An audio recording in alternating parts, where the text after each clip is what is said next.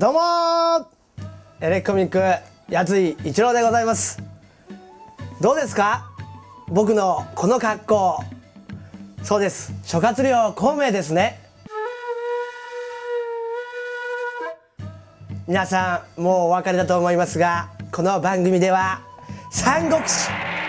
この三国志だけに注目して全てこの世界の全てを三国志を通して見ていこうという偏見に満ちた番組でございます。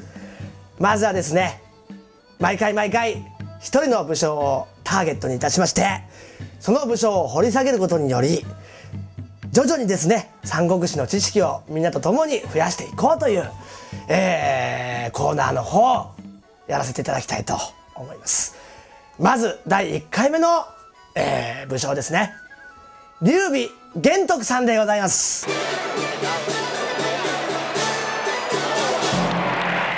こちらが劉備玄徳さんのですね年表になってます。えー、これだけだとですね、えー、分かりづらいなっていう方のために今回はですね芸能人の方とこの年表を比べていこうじゃないかということでこちらの方の年表を用意しました。じゃんオフディラン小宮山雄飛さんですね。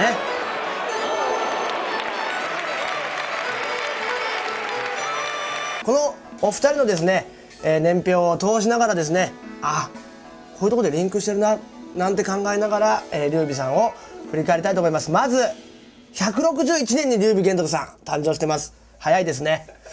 161年。そして遅れること何年ですかね。1800 1812年。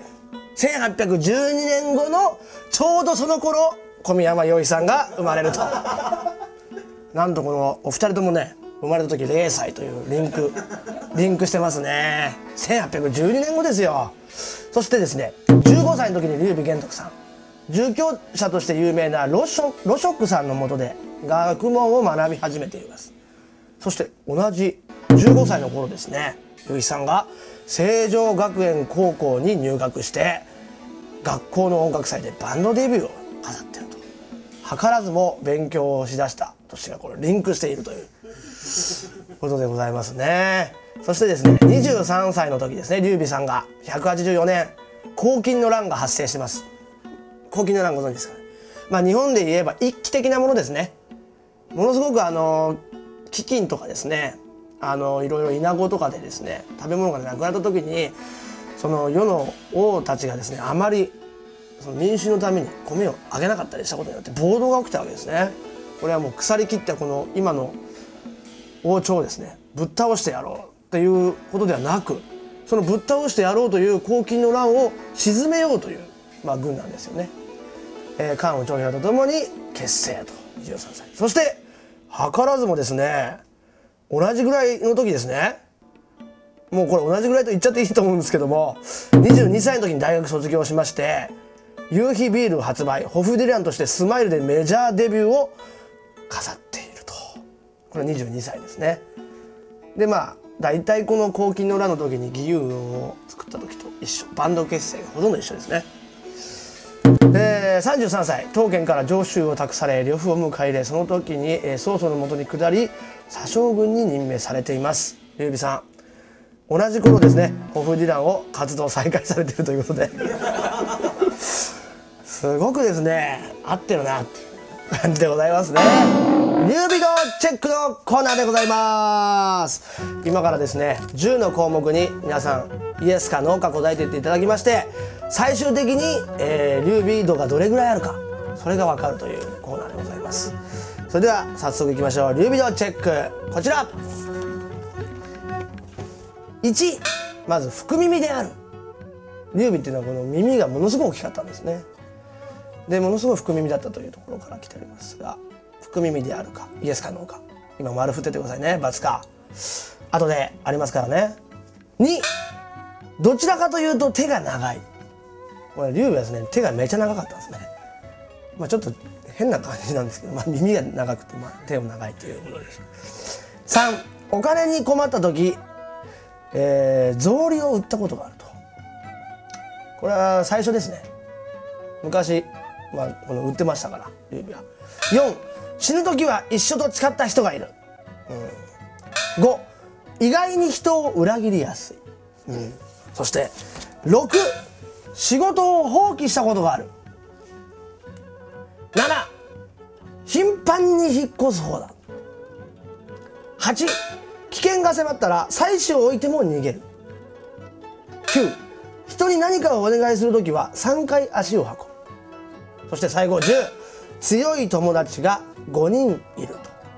この10個の項目イエスかの皆さん全て丸だったという方は劉備でございます。そして9個から0個丸ですね。丸が9個から0個の方は劉備じゃないです。ということでございましてですね、えー、劉備のチェックのコーナーが、えー、終了したということでございますね。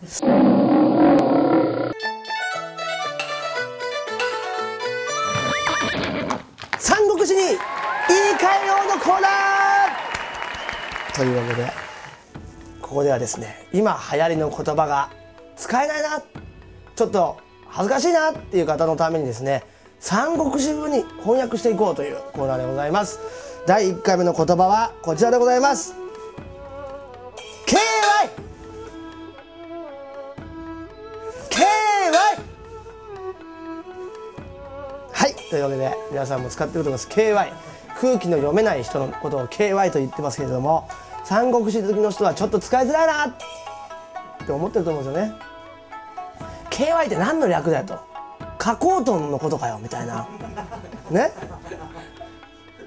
ね加工トなんだよなんだよみたいなことになってると思うんですよね。そこでですね KY に変わる言葉として、えー、これから使ってってほしいと思っている言葉こちらでございます。BS BS これはですね BS 馬食のものなんです。馬食の BS ですね。皆さんもご存知の通り一番有名な言葉で言えば泣いて馬食を切るという、まあ、言葉もあると思いますが馬食はですね自分が才能があるというふうにですね自分のことを確信していまして人の意見はあまり聞かなかったんですよね、えー、軍をですね山の上に置いてはいけないと。絶対山の下に軍を布陣して敵を迎え撃てという作戦を立てたんですけども馬謖はですねこれは山の上から攻めた方が牙ですからスピードが出ますんで向こうを打ち破れるんじゃないかということで山の上に布陣したことによって水を止められまして食料も止められてしまって最終的にま全滅したということがありました全く空気読まないんですよね馬食ってのは。ということで転じまして KY のことを BS と三国志的には言います。あいつさほんと自分の話ばっかしてさ BS だよねこういうふうに BS って何？何言ってんの？ってなったら馬食馬食って言っちゃえばいいと思いますんで。馬食だよね。まさに BS って言っちゃえばもっと分かりやすくなると思います、そういう感じで使っていっていただきたいなと思っています。というわけでございまして皆さんと楽しくお送りしてきました「三国志 TV」第1回。どうだったでしょうか？今回の武将は劉備でございました、えー、皆さんもですね劉備のような立派な武将になっていってほしいと思います。来週はまた違う武将をですねピックアップしてみんなと考えていきたいと思いますんでまたお楽しみに。